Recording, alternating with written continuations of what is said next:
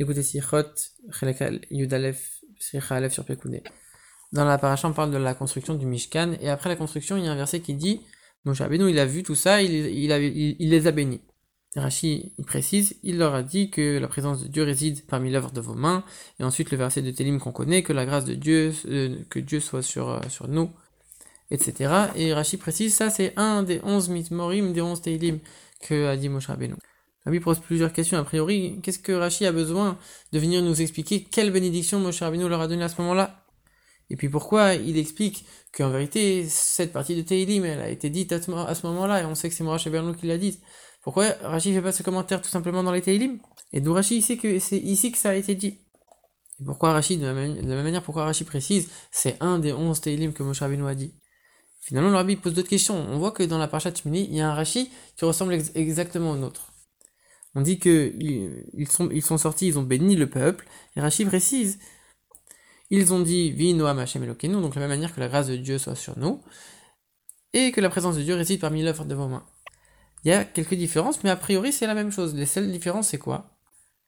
Là-bas, dans la parachat Shmini, on inverse l'ordre des commentaires. D'abord, on, cite le verset de Télim, et ensuite que l'œuvre de la, que, la Shrina réside dans l'œuvre de vos mains. Là-bas, on ne dit pas il leur a dit, mais mais ils ont dit. Et là, et là-bas, on dit pas, on, dit pas le mot etc. à la fin du verset. A priori, qu'est-ce qui pose problème ici à Rashi On voit que l'œuvre du Mishkan, elle a été accomplie par des personnes particulières qui étaient spécialement douées pour ça, et pas par tout le peuple juif. Donc ici, quand on dit Moshe les bénit, a priori, il bénit qui? Il bénit ceux qui ont réalisé le Mishkan, donc pas tout le peuple juif.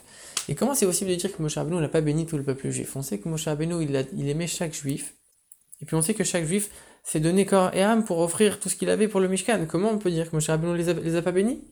Et même si on dit que finalement ça s'applique à tout le peuple juif, pas seulement à ceux qui ont construit le Mishkan, et finalement, la construction a été achevée presque six mois après le fait qu'eux, ils aient tout donné pour le Mishkan. Alors pourquoi Moshe Rabbeinu les bénit que maintenant, six mois après? En vérité, le Rabbi explique que Moshe Rabbeinu les a certainement bénis à ce moment-là. Mais ici, on vient répéter que Moshe Rabbeinu les a bénis pour nous dire, c'est pas juste une bénédiction, c'est une bénédiction particulière. C'était quelque chose qui était adapté à ce moment-là et pour eux particulièrement. Et c'est pour ça que Rashi précise, Amar Lahem, il leur a dit à eux précisément particulièrement. Il leur a fait une bénédiction sur le fait que la Shrina allait résider dans l'œuvre de leurs mains, puisque eux, le but de leur construction, c'était de faire résider la présence de Dieu dans ce monde-là.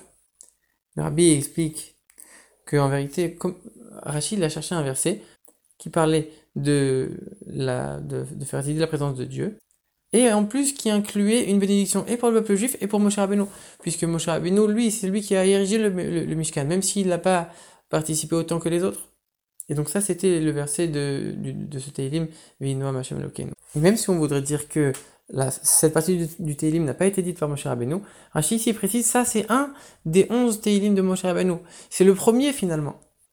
Donc si c'est le premier, ça veut dire qu'en vérité, ces versets-là, qui sont la fin du premier Tehillim, ils sont forcément, forcément été dit par Moshe Rabbeinu, puisque le premier Tehillim, il a été dit par Moshe Rabbeinu, le deuxième aussi, et donc forcément les derniers versets du premier, eux aussi ont été récités par Moshe Rabbeinu. Et la raison pour laquelle Rachid a changé par rapport à son commentaire dans la parashat Shmini, c'est parce que dans la parashat Shmini, on parlait de l'œuvre de Moshe et Aaron. Et c'est pour ça que Rachid précise Amrou, ils ont dit, Moshe et Aaron ont dit, et donc et, pas Amar Lahem, pas Moshe leur a dit. De la même manière, il n'avait pas besoin de préciser que c'était le premier des onze Télim, puisque là-bas, on ne parle pas du tout du peuple juif. Donc pas besoin de préciser si ça a été dit par Moshe Rabbeinu ou par le peuple juif. Là-bas, on ne se pose même pas la question. Et là-bas, la Shrina a résidé grâce à l'œuvre de Moshe Rabbeinu et de, et de Aaron. Et donc, Rachid inverse l'ordre de ses commentaires. D'abord, le, verset Vinom Hashem Aleinu, donc Aleinu c'est sur nous, Moshe et Aaron. Et ensuite, que la Shrina réside parmi l'œuvre de vos mains. Grâce à nous, la Shrina a pu résider parmi le Mishkan. Rabbi dit que l'enseignement de ce Rashi pour nous, elle doit être claire. Il doit être clair.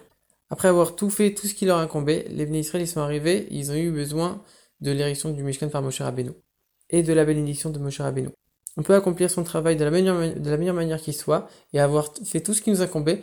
On a besoin que la dernière touche soit accomplie par Moshe Rabbeinu, le chef du peuple juif. Le rabbi dit, c'est le rabbi du peuple juif. Comme le verset le dit, ils ont cru en Dieu et en Moshe son serviteur. Si on croit en, Moshe Rabbeinu, alors forcément qu'on va croire en Dieu. Et chaque chose matérielle ou spirituelle d'un juif dépend de Moshe Rabbeinu. Et ça, on le voit, c'est pas uniquement dans, la, dans et dans la Kabbalah.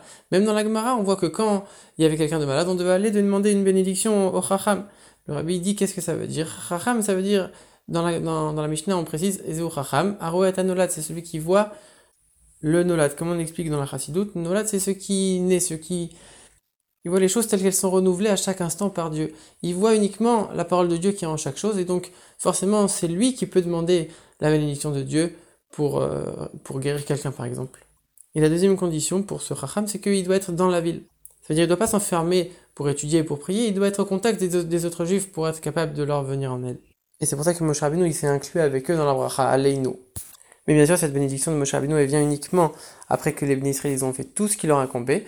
Et une, fois que chacun a fait son travail, alors à ce moment-là, on peut mériter la bénédiction de Moshe Rabbeinu. Et la Shrina résidera dans le peuple juif, et chacun pourra atteindre le meilleur niveau en atteignant sa perfection personnelle.